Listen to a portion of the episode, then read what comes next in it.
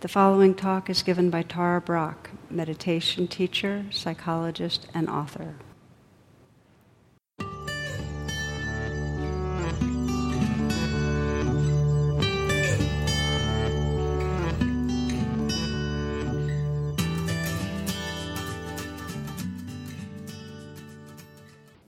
Good evening. We've had now 48 hours together, and um, I suspect one of the things you've noticed is that there's been a lot of changing weather inside, and we just go through worlds of experience in uh, not too long a time. I've been really very touched and moved by uh, the quality of your presence in the hall, these groups, um, just the, the naming of what's real, the, the authenticity, um, and presence with what's there. And, I, and what I'm sensing and is this recognition that all these different systems can move through, and it's really the freedom is in how we're relating to what's going on. And we've been exploring here. Uh, Jonathan referred to the two wings of the bird, and this is one of the, I think, one of the best classic metaphors, really for the whole practice, that there's this wing of understanding or recognition. Okay, this is what's going on right this moment, this sadness, or this excitement, or this fear. And then this wing of love, which is the heart space that makes room for what's here. And that we need both to be able to be free in any moment. And so um, so last night's talk and a lot of the practice has been how do we get into that no matter what place where no matter what it is, there's this okay, it's this is what's going on. Okay, can I can I offer this some kindness and presence?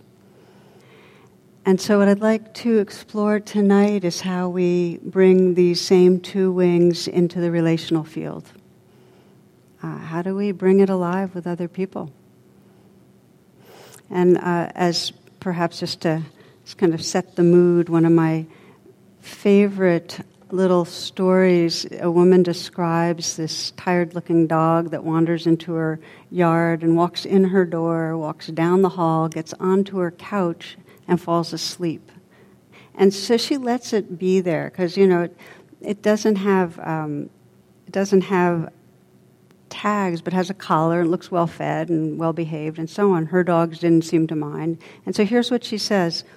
She says, An hour later, he went to the door. I let him out. The next day, he was back. He resumed his position on the couch and slept for an hour. This continued for several weeks. Curious, I pinned a note to his collar and I wrote, Every afternoon, your dog comes to my house for a nap. I don't mind, but I want to make sure it's okay with you. Next day, he arrives back with a different note pinned to his collar. He lives in a home with three children. He's trying to catch up on his sleep. Can I come with him tomorrow? so there's a quality of, of space and kindness that really makes room for our lives. And you know, if we do this reflection and say, well, at the very end of my life, here I am at the very end of my life, and I'm looking back, and what really mattered. You know, if we, if we just slow it down, say, okay, what really mattered? And for most people, when we kind of explore that together, what really mattered were the moments of real connection where we in some way felt seen or understood and felt love for another, the moments of tenderness and intimacy. That's kind of what we end up remembering and having mattered. And we know when we think of, if, if you think of the biggest challenges you've encountered, and for some of us it's divorce, and for some of us it's, you know, the, the, around the custody, or some of us it's health our own health. Some of us, it's a big sudden loss of somebody that we love. Others, it might be like, uh, you know, a real failure at work. Or we know that a key element in being able to find any peace or freedom in the midst is a sense of, of our relatedness, of being in some way held or feeling connected. And it's not just the challenging stuff, it's, it's the joys, to feel meaning. You know, the word meaning has to do with feeling connected to something larger. It's, it's the contexting of something larger that gives meaning. So we start exploring well, how is this field of relationship alive in my life? I love this from Idries Shah, describes a Bektashi dervish, and he's respected for his piety and appearance of virtue. And when anyone asks him how he became so holy, he would always say the same thing. He'd say, I know what is in the Quran. Okay? So he, he holds forth in a coffee house. And one time a newcomer finally called him on. He said, Okay, what's in the Quran? You know. And here's his response. He says, In the Quran, there are two pressed flowers and a letter from my friend Abdullah.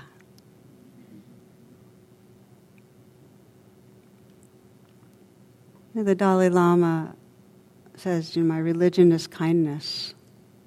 And I often think if we just put aside all the, you know, all the complexity of scripture and this and that, and and that was the place, you know, just to be awake and be kind.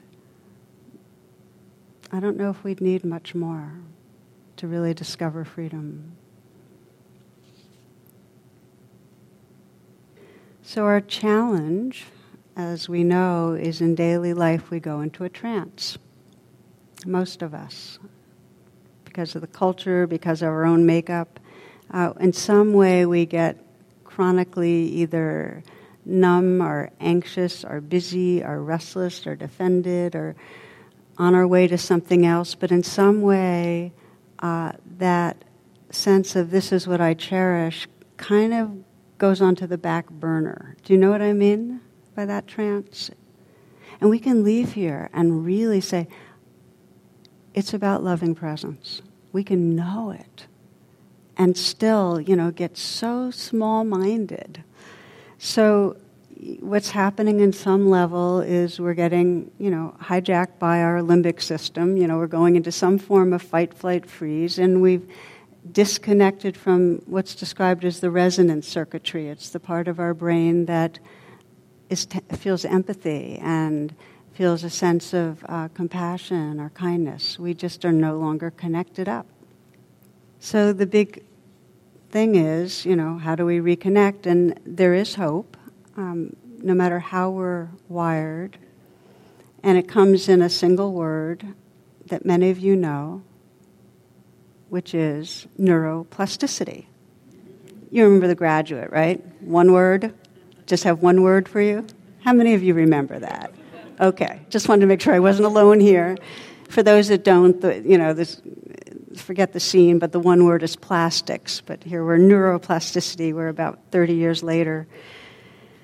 But the deal is, it's this amazing juncture in human evolution that we can intentionally evolve our own consciousness by how we pay attention. I mean, that's amazing. And our brain can get rewired. So if we're if there's something in us that knows that we love love and knows that we forget,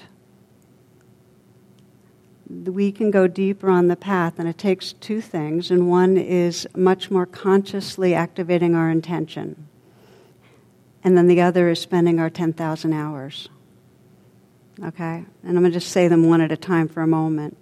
That if you go into daily life and you start watching your intention, and it's a really powerful thing to do to track your intention any moment with other people, by yourself, what, what's really my intention? You'll find it's marbled. It's always marbled. You know, uh, one friend was describing in a, in a group, you know, wanting for uh, her husband to have the experience of a retreat and knowing that it was marbled because part of it's a controlling thing and a part of it is a true wish for someone's happiness. You know, it's always marbled. So to start tracking our intentions so that we sense um, how easy it is for the intention to, let's say, check things off the list can get in the way of our intention to really uh, listen to our child. Okay? Or we might, discuss, we might start noticing how our intention to prove ourselves or be right or impress gets in the way of our intention to listen and, and be, you know, in real dialogue. So we start tracking intention and, and get that um, we often get pulled off by the more surface but intense immediate wants and fears. Rumi says this he says, Gamble everything for love if you're a true human being half heartedness doesn't reach into majesty. You set out to find God, but then you keep stopping for long periods at mean spirited roadhouses. Isn't that a great one? So we get waylaid.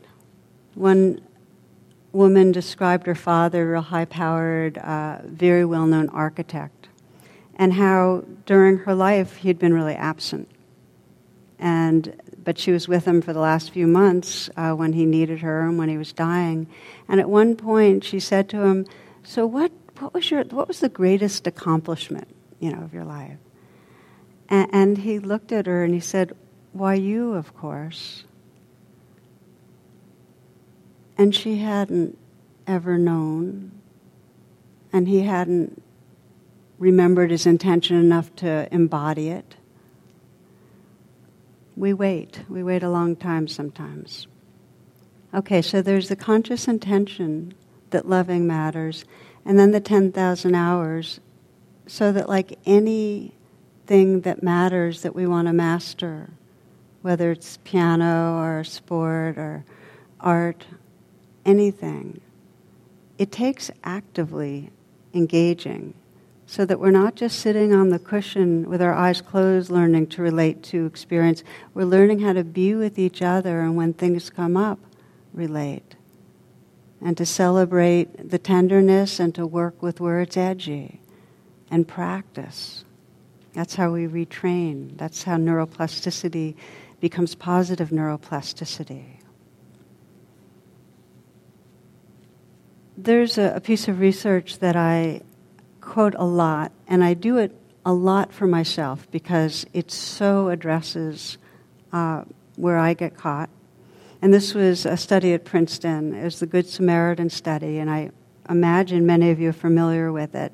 And the way it was set up is that seminarians were supposed to uh, they were supposed to practice their sermons, and half were given the story of the Good Samaritan. Okay, the other half some other Bible story, and then, after practicing, the seminarians were supposed to go to another building to give the sermon and be evaluated.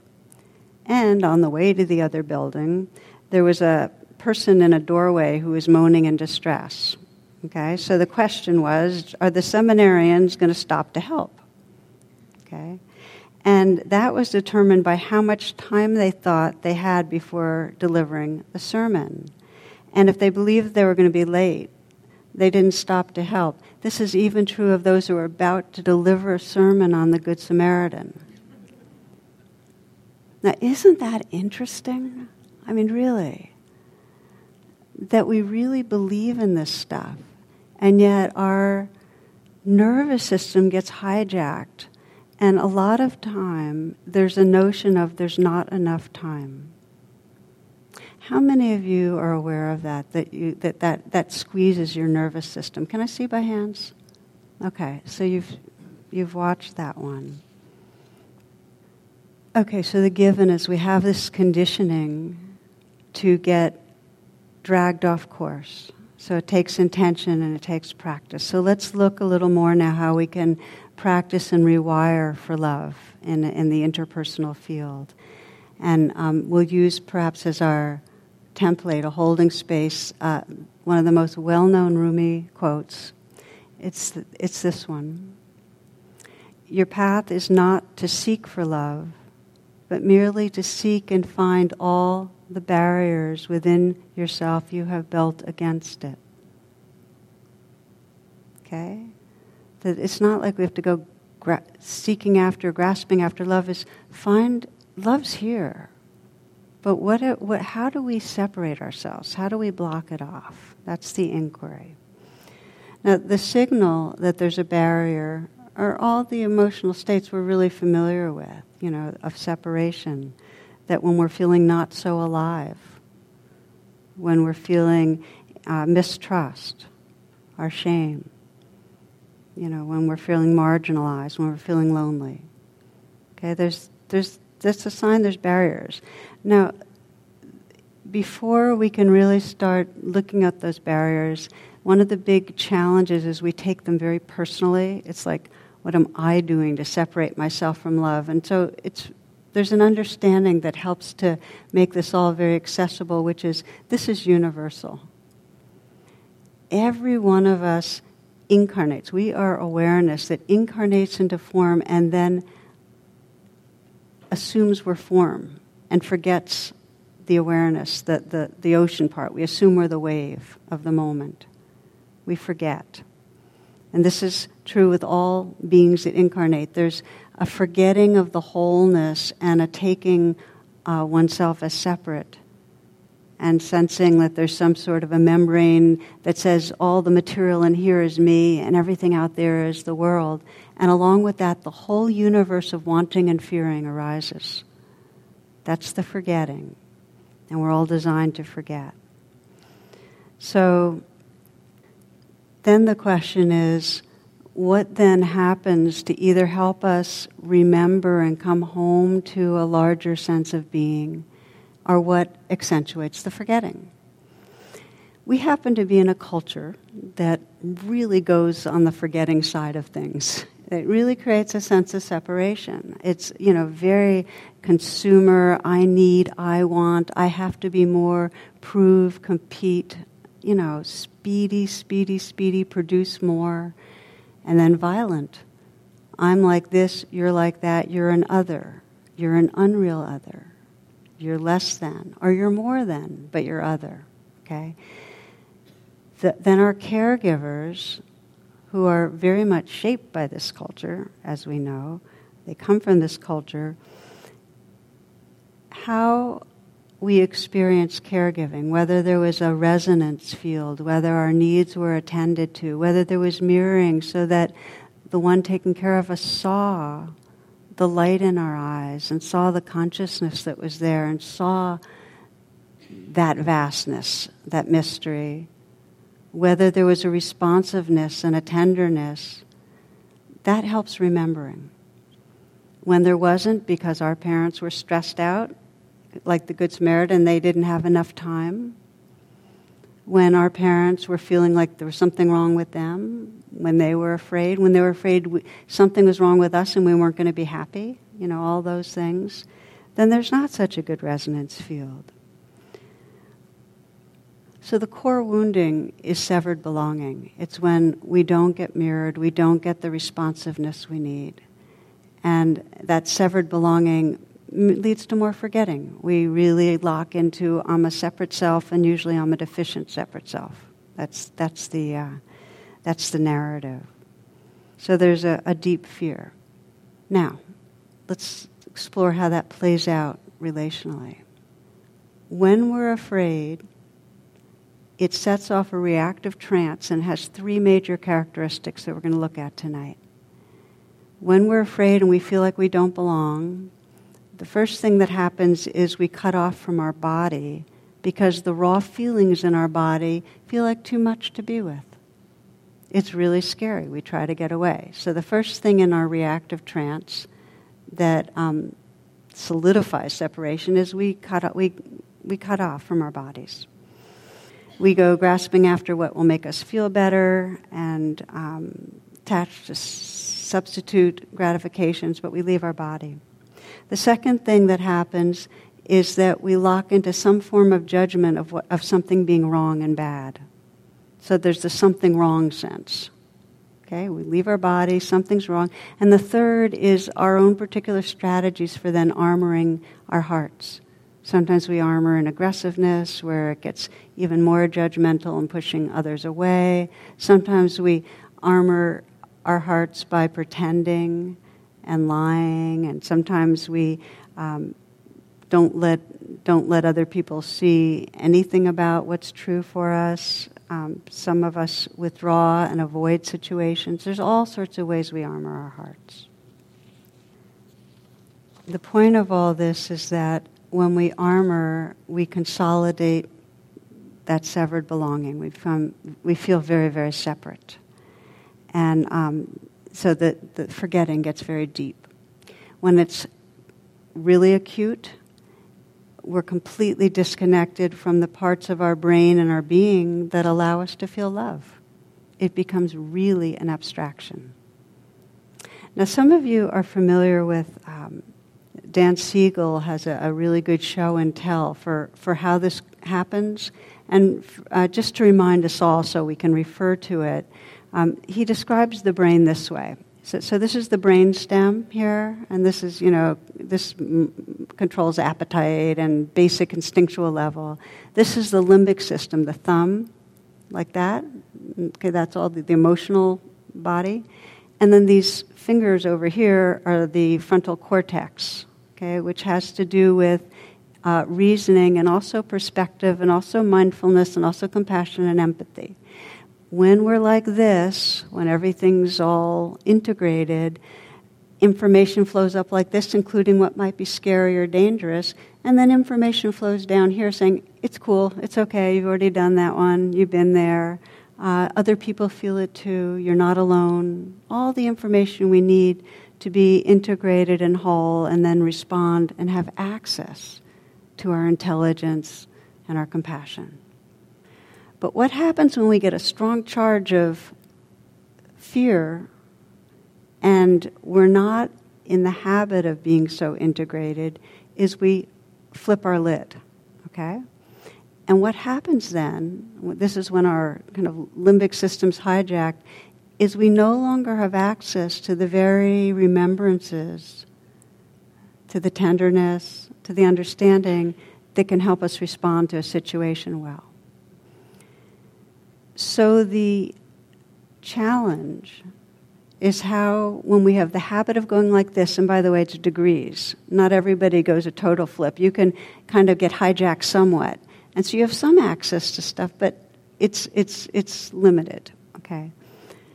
But when we're offline, when we're hijacked and we don't have access, there's no sense of being at home in our body and our spirit. One of my clients some years ago, a lot of sexual abuse, and then it played out in relationships that would trigger so much fear and neediness, and she felt so regressed, but it was so constant. She just said, I've lost my soul. And I was mentioning this to a friend here within the hour that, that another understanding of, another way to describe the work we do is soul retrieval, in the sense that we're not becoming something different, we're reconnecting with the love and the um, consciousness that's already here. So let's look in our own lives, because I'm going to have you check your own lives out, and then we're going to end with a meditation on this. Uh, of how you, what you're aware of in terms of your own going into trance. Okay, and this is just a, a moment to perhaps close your eyes.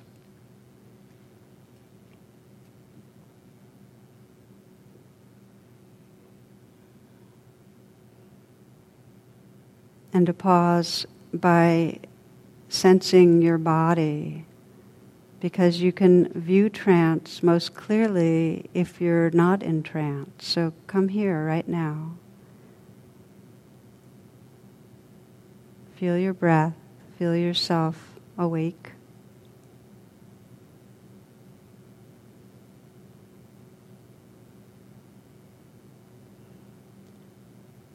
And you might bring to mind someone that you're close to, but you know you create separation with. Someone you're close to that you'd like to feel more intimate with. Could be a child, a friend, a partner, someone at work that matters to you. And just for now, this is an inquiry about how you go into some form of a trance with that person of creating barriers. And you might sense do you leave your body? Do you get pulled out in some way into a performance, into thinking, into rehearsing? Do you leave yourself?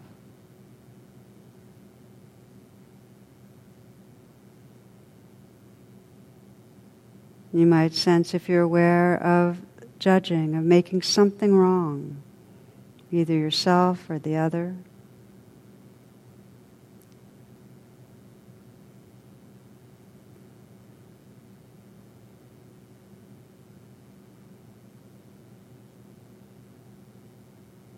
You might sense how you armor. What are your ways of trying to control things? Are you trying to control how the other person sees you? Are you trying to control their behavior?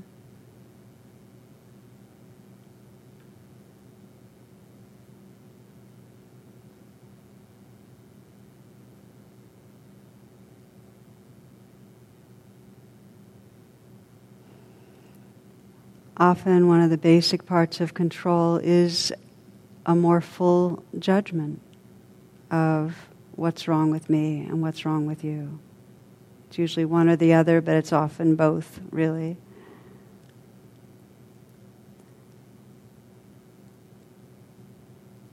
Often there's a blame or a resentment that's in the background. So then, a question for you is if you, in some way, stopped armoring, if you stopped avoiding or preoccupying or judging or controlling, what might you have to feel that's difficult? What would getting closer put you in touch with that's not easy to feel?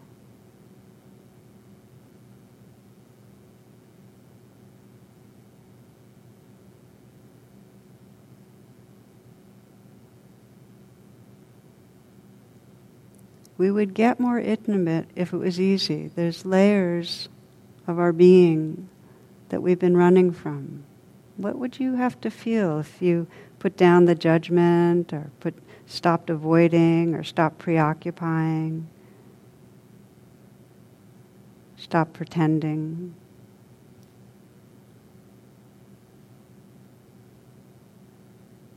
You can, you can continue to reflect on this if you'd like to open your eyes. And maybe if you're willing just to hear some words in the room, just put out one word of what you might have to touch into if you were to put down some of the armor, what you're aware of. Just raise your hand and let's just hear in the room a little bit of what's here. So, who first? Yeah. The fear of not getting mirrored so that you wouldn't be seen. Yeah. Yeah. What else? Yeah. Tr- mistrust? Yeah. It's a big one. It's real basic. Thank you. Yeah. What else? What are the what are the feelings under there you'd have to get in touch with? Yeah. Unknowing that you wouldn't ah, so it'd be very unfamiliar on new territory. That's a big one. Yeah, yeah. Lack of control, and what does that bring up? Terror. How many of you notice some version of fear? Yeah so, and each of these, this, you name some really actually subtle and very real, that it's, we wouldn't barely know who we were if we put down the armor that's most familiar. We wouldn't know who we were. The way we keep knowing who we are is by our armoring, by our resistance, by these patternings. Okay, so the healing the bringing these practices into daily life involve deconditioning the three elements I named. In other words, if the trance is made of leaving our body, then we have to come back to our body. If the trance is made of judging, then we have to step beyond the judgment. And if the trance is made by a, an armoring, we have to be able to soften the armoring. Okay, so we're going to look a little bit, and maybe I'll begin with one woman that uh, her process really struck me. Uh, Julia, and I wrote about this in True Refuge. And her patterning was deep mistrust, and her armoring was to withdraw. She wouldn't ask, she was self-sufficient, wouldn't ask for anything from other people. And that became, it was an okay strategy until she got breast cancer. And then um, she ran into a very deep place of fear and loneliness. She appeared to be brave. She was brave, but she was also afraid and lonely. So we did some rain with this, and you you're familiar with rain, where you know she she felt that that sense of loneliness and fear, and you know, and I asked her, well, what would what would you have to feel if you asked for more support? And she began to investigate, and it was really the fear that nobody would really want to be with her. They'd do it out of duty and obligation, but the, the painfulness of feeling that people would be with her, but not that she wasn't lovable, was really it. And so her practice, this is she's investigating and feeling unlovable, unlovable. Um, and then, uh, you know, we started exploring well, what does that place most need? And of course, it wants to f- feel unconditionally like I can trust that, you know, I'm loved by the world, by, you know, I'm lovable. And I asked her if there was going to be the perfect source for feeling loved, who would that be? or what would that be? And for her, it was her mother who had died, oh, you know, 15, 20 years earlier. And I had her imagine her mother's energy and presence and imagine herself being bathed in that. And and then and she had and and she her prayer was please love me. And she'd say please love me and then feel her and then say please love me some more and it would just keep coming coming. But she had to speak from that longing because deep embedded in the feeling of unlovable was the longing please love me. So recognize and allow was this loneliness, the investigating and finding the unlovable, and then the intimacy of being washed by that love. Very, very powerful for her. She felt like it was um, just bathing her until she dissolved into loving. And the shift for her, the N of rain, she was no longer identified as a separate, unlovable self. She was the field of loving itself. Do you understand that? That kind of shift of going from please love me and feeling something come towards you to just dissolving and being the loving. That was the N of rain. That was the shift. And it's really the essence of our whole practice that when we open deeply enough into presence and love, we become that loving presence. It's the essence. So for her, a major turning point was she was in bed at one one night alone and uh, feeling really really sick. And a friend came over and she didn't know her friend was still there. She was just kind of weeping and alone. And her friend climbed into bed and she just kind of held her and it really let her fully weep. And that was with another person actually experiencing letting in love. So there was the imagining and then with another person. And she said she, her last few months were amazing. And she said that, you know, if you trust you belong to God, you're not afraid of what happens with this life. That was her languaging of it. It's no different than saying if you trust you're the ocean, you know, you can really be with these waves. I wanted to share her story because it had both the element of her in her meditation, imagining and letting in love in the rain process, that, that kind of letting in love and feeling the intimacy as she investigated, and that shift. And it was really essential for her to be held by her friend. In this world, held and feeling that she could let it in. We need to explore this field of waking up love uh, in a relational field with others. There's uh, Robert Johnson, he describes this called shadow vows. The night before their marriage, they held a ritual where they made their shadow vows, the groom said, I will give you an identity and make the world see you as an extension of myself. The bride replied, I will be compliant and sweet, but underneath I will have the real control. If anything goes wrong, I'll take your money and your house. Then they drank champagne and laughed heartily at their foibles, knowing that in the course of the marriage, these shadow figures would inevitably come out. They were ahead of the game because they had recognized the shadow and unmasked it. We need to practice with each other. And that doesn't mean we need to have an intimate partner in, in the classic sense. We need to be in relationships that are conscious, where we can begin to take the risk to be more who we are, be more real, let it be out there, take in others. We need to be in the field together. So let's just take these areas of our conditioning one by one and explore how we can do it with each other. And the first one is that dissociating from our body. There's a, a story of a hermit that lived way out in the wilderness, and you had to trek through miles of woods and challenging elements to get to him. He'd sit you down, and before he would give any wisdom, he'd say, Do you promise to keep this a secret? And you'd have to go, okay. And then he would just ask a question. He'd say, What is it that you're not willing to pay attention to? So, with dissociating, there is a deep, deep pattern of not wanting to be with what's raw. And really, the inquiry is what wants attention? What really wants me to be with it? There's a friend that tells a story of a, an engineer who was very, very mental. And he went to a monastery to heal his suffering. And he wasn't able to make any progress because he'd, he'd start going towards it and he'd try to get into his body a little, but then he'd just go tripping off into his rational mind and try to explain things and try to figure things out, which you might have noticed this weekend doesn't work.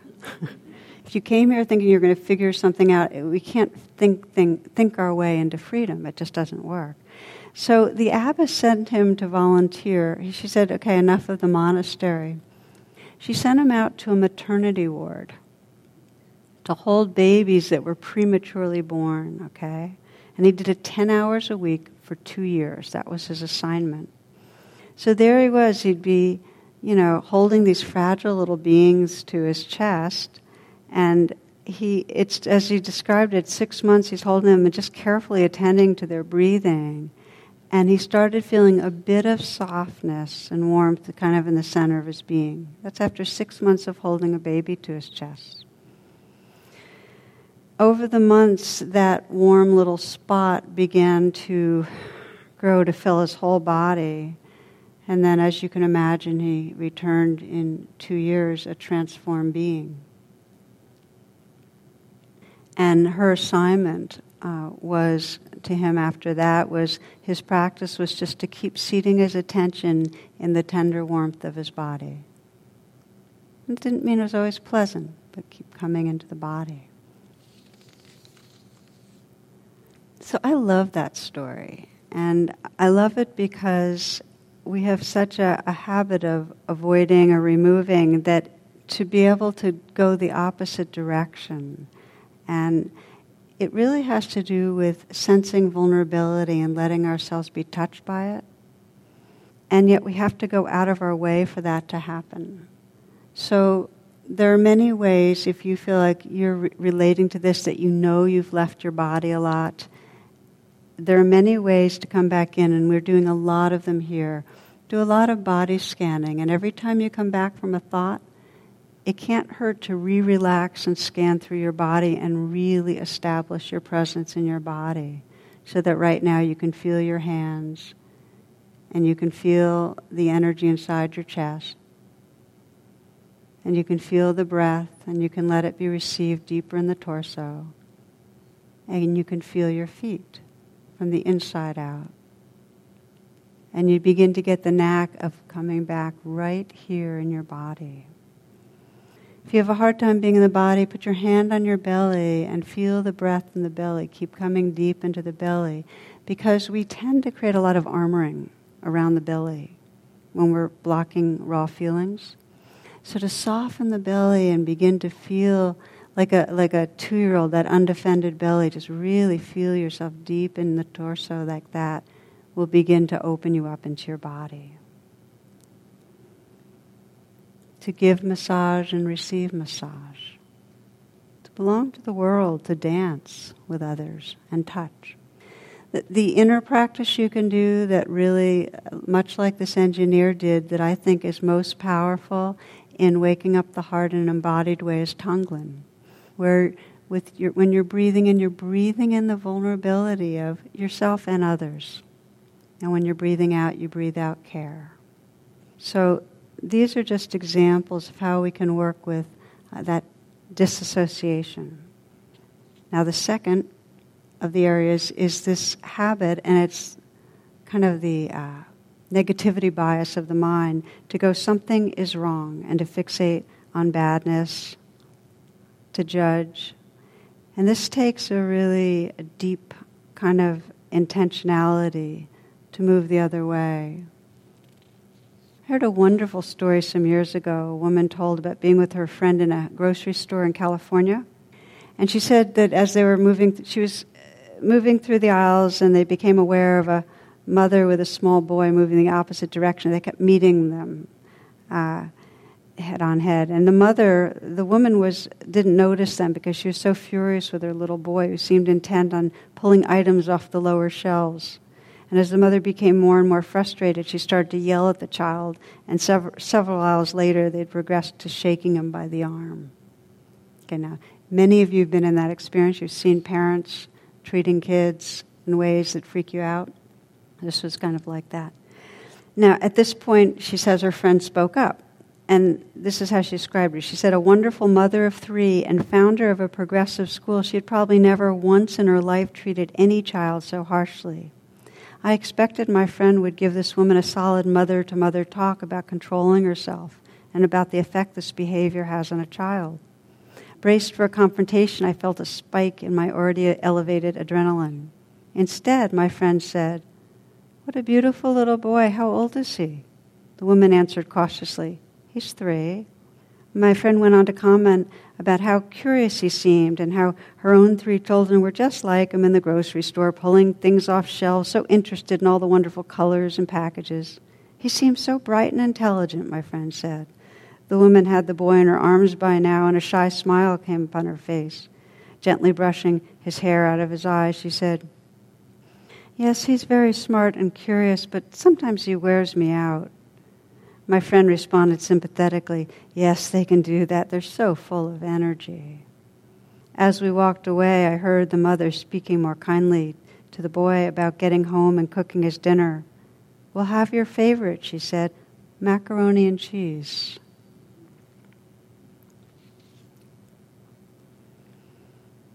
So, part of this training to wake up out of trance is to come back into our body and then notice our reactions. And for this woman, her first reaction might have been, oh, this is bad mothering, something's wrong. But something in her paused and opened to a wiser place of seeing the vulnerability and seeing the, the goodness that was embedded in there and calling that out instead of, you know, shaking a finger we forget. We forget what's really going to move another person.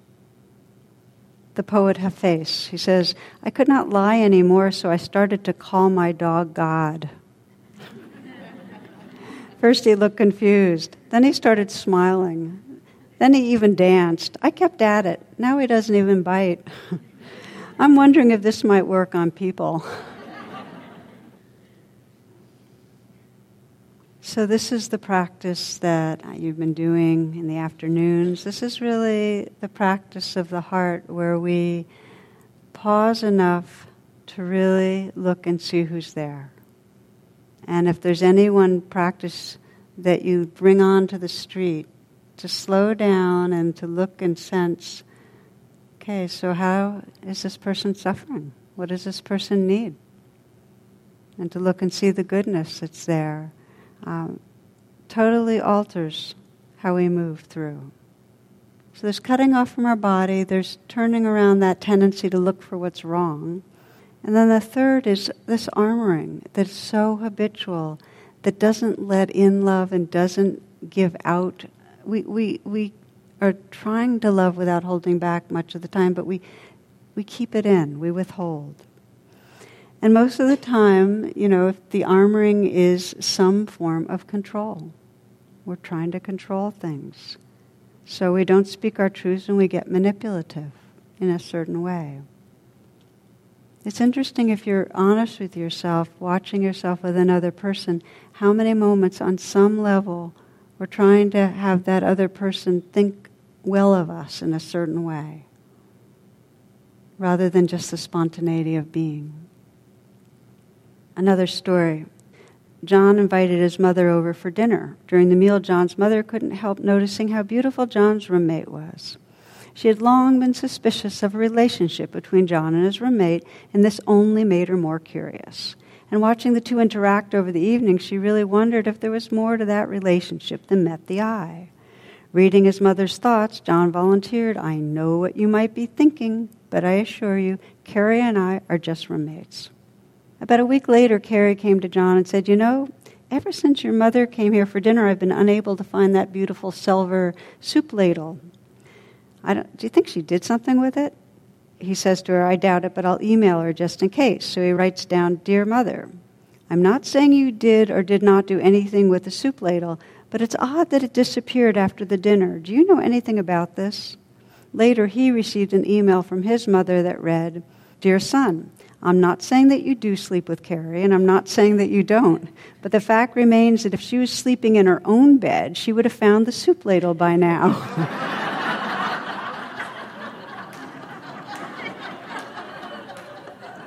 Love from your mother.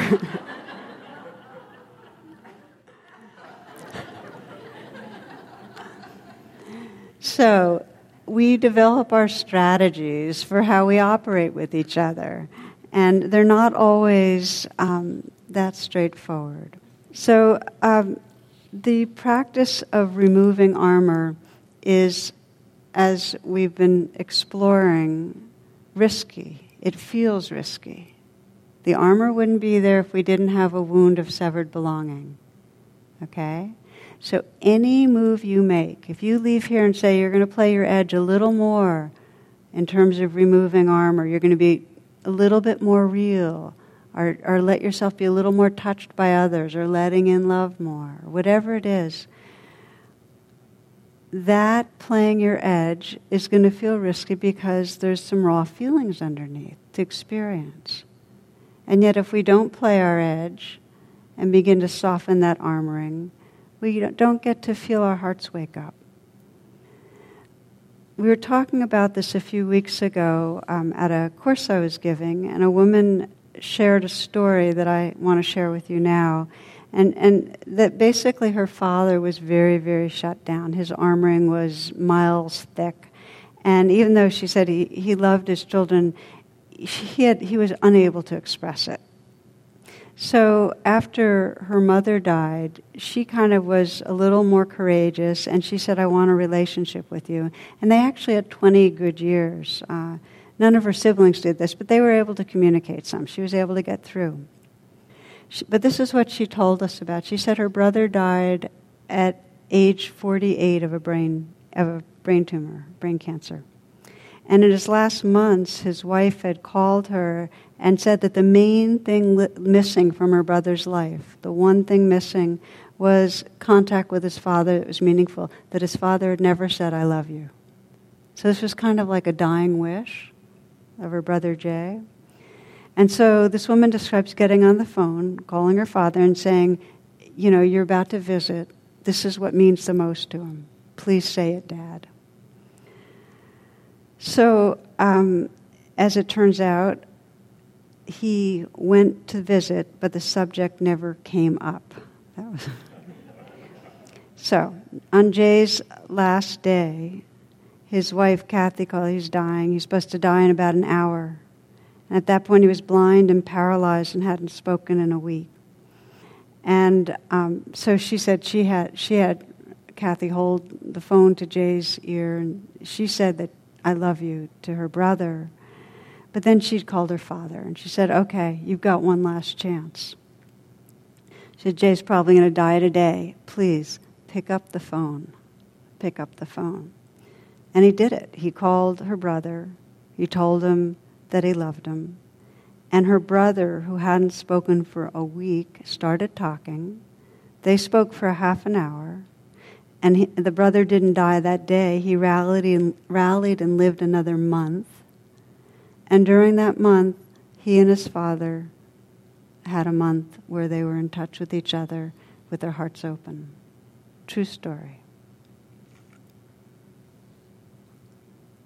there's a whole world of loving that's available that we even forget is possible because we're in such a, a, trance of what's familiar in the way that we express to each other and what we take in. We're so familiar, we're so patterned.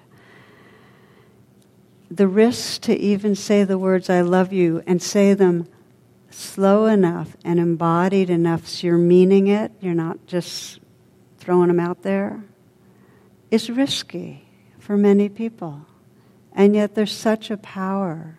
There's a power for you in saying it because if you say it and you mean it, it actually brings forth the feelings even more.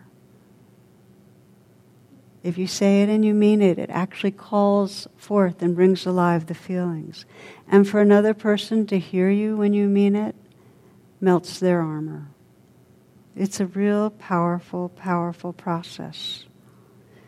To speak anything that's really true and take a chance is really powerful. This is Adrienne Wright. She says, an honorable human relationship, that is one in which two people have the right to use the word love, is a process of deepening truths they can tell each other. It's important to do this because it breaks down human self delusion and isolation.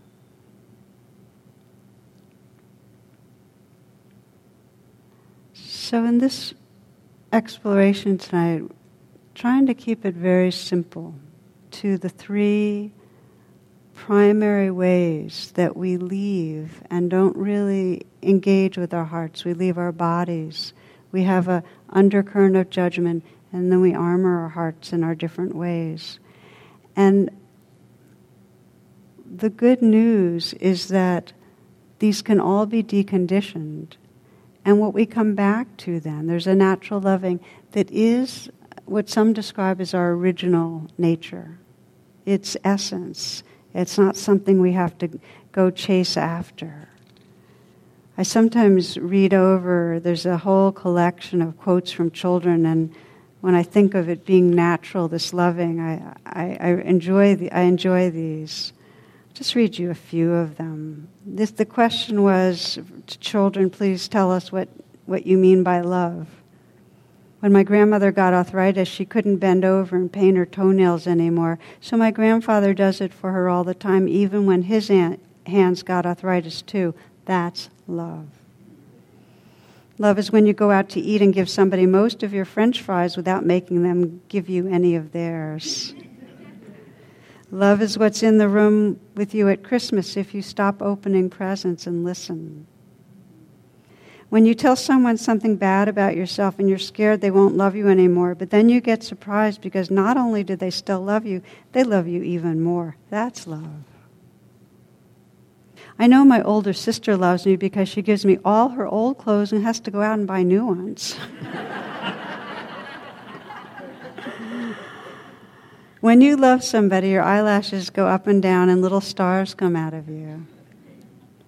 You really shouldn't say I love you unless you mean it, but if you mean it, you should say it a lot. People forget, and it's good for them to get reminded. It's an innate capacity. And the more we get familiar, one person mentioned, you know, this unfamiliarity, the more we get familiar with that that place of um, having the windows and doors open and letting it out and speaking it and letting in, um, the more spontaneous it becomes. This will be my last story for you. And this is written by a surgeon. And he says, I stand by the bed where a young woman lies, her face post operative, her mouth twisted and palsy, clownish. A tiny twig of the facial nerve, the one to the muscles of her mouth, has been severed. She will be thus from now on. The surgeon followed with religious fervor the curve of her flesh. I promise you that. Nevertheless, to remove the tumor in her cheek, I had to cut the little nerve.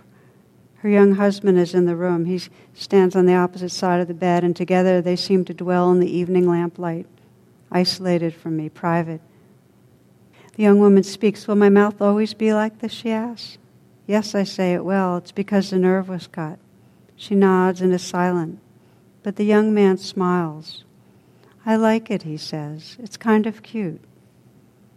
All at once I know who he is. I understand and lower my gaze. One is not bold in an encounter with a God. Unmindful, he bends to kiss her crooked mouth, and I am so close I can see how he twists his own lips to accommodate to hers, to show her that their kiss still works. I remember the gods appeared in ancient Greece as mortals, and I hold my breath and let the wonder in.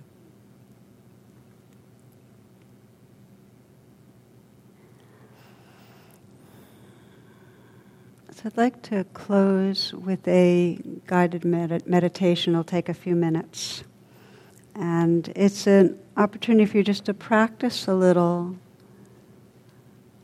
playing your edge or waking up out of trance or however you want to consider it uh, with someone in your life. And so, as you come, before you come into stillness, if it helps you to move your body a little bit, if you've been sitting still, if you want to stretch a little bit, however, please do so so that you can be here, awake in your body.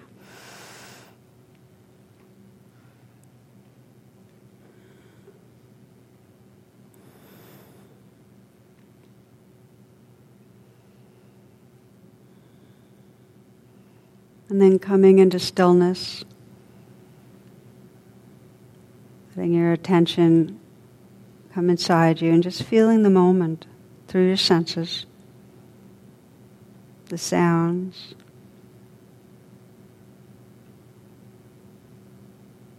The sensations.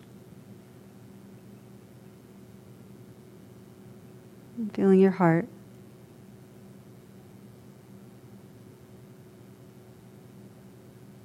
And choosing a relationship with somebody that you care about, where you want to experience more conscious loving.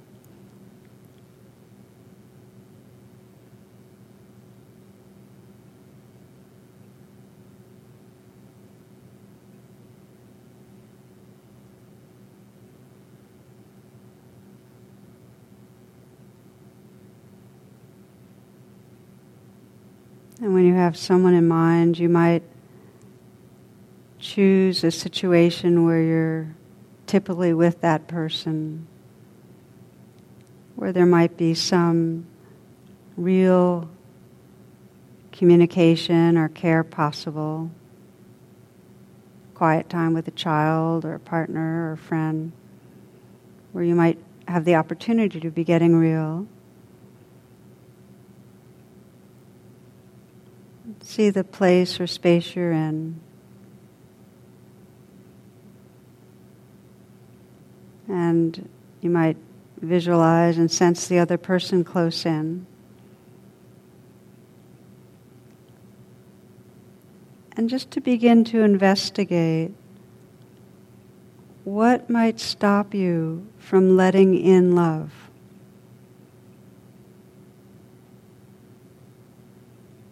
What are the beliefs, the feelings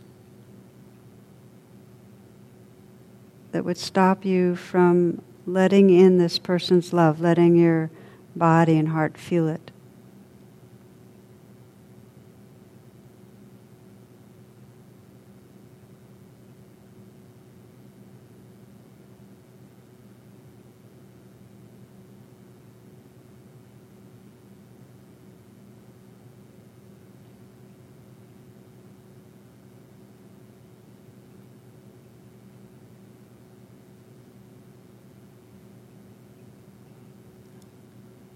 As an extension of that, what bad might happen if you played your edge and softened and let in a bit more?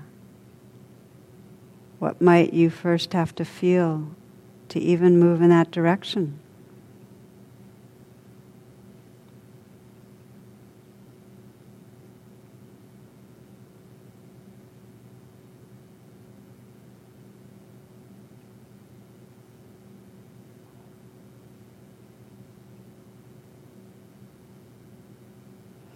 Continuing to investigate what stops you from expressing love from a very deep and real and authentic place.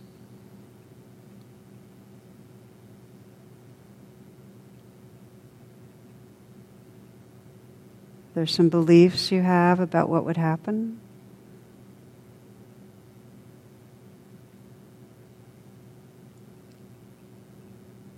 What uncomfortableness, what rawness, what pain might you feel if you softened and let out more?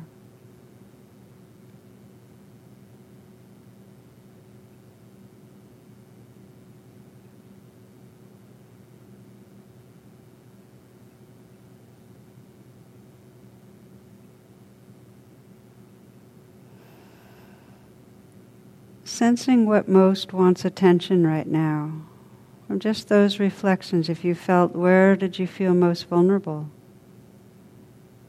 For some, it's contemplating letting in love, some expressing, some both, feeling into where the vulnerability lives.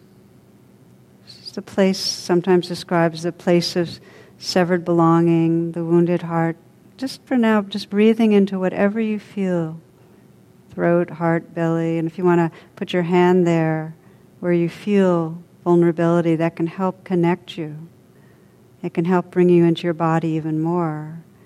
If you feel it, if you put your little bit of pressure there, so you're accompanying and connecting with that place, breathing with it, sensing what that vulnerable place, just this moment, what mo- might most bring healing to that place.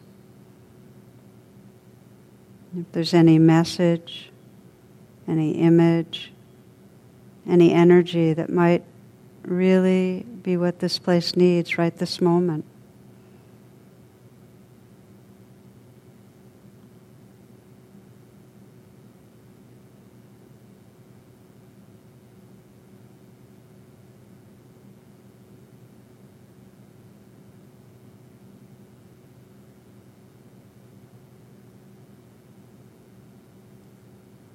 Feeling the possibility of offering and letting in some flow of love or understanding or acceptance, recognition. So that place can feel bathed in awareness, in love.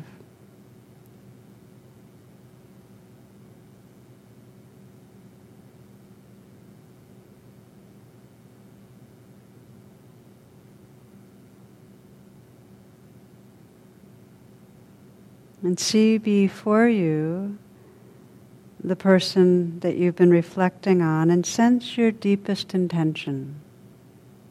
What's your deepest intention for this relationship?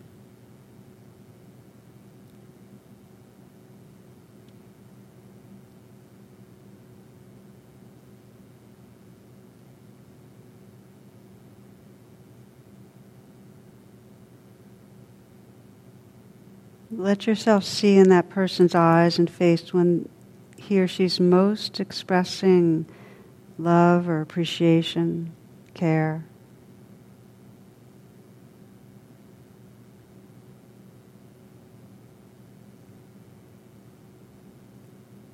And sense what it means right this moment to truly have the intention to let in.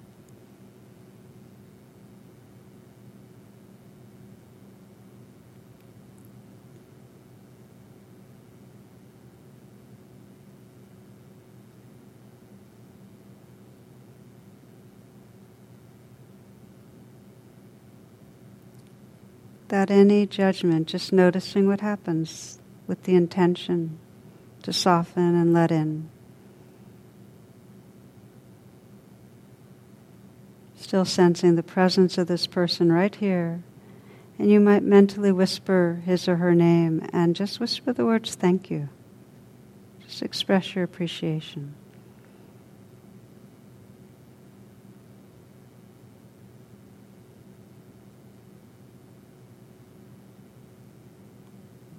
Feeling his or her goodness, what you really love about this person. And you might imagine and sense communicating your love with whatever words most resonate for you.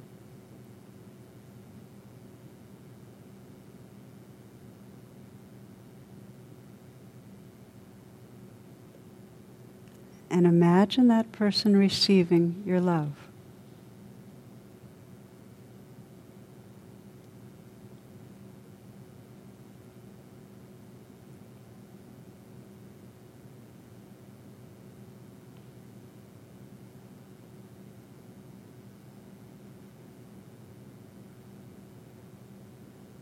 Mary Oliver writes So every day, so every day, I was surrounded by the beautiful crying forth of the ideas of God, one of which was you.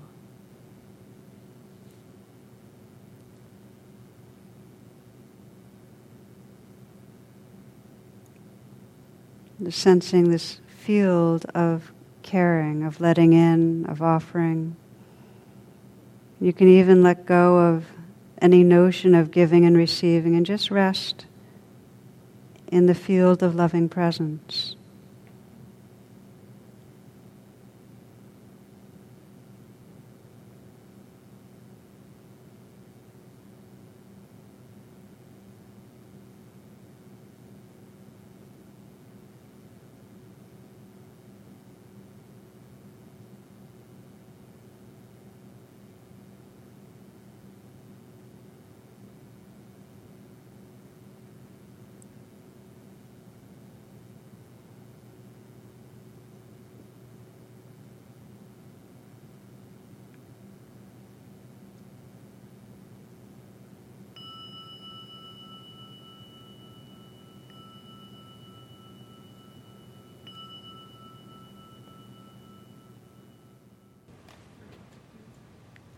The teaching you have received has been freely offered.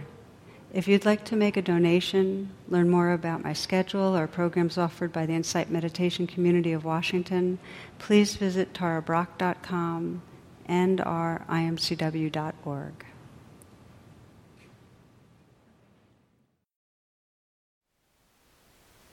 Thank you for listening. To learn how you can support the teachers and Dharma Seed, please visit dharmaseed.com org slash donate.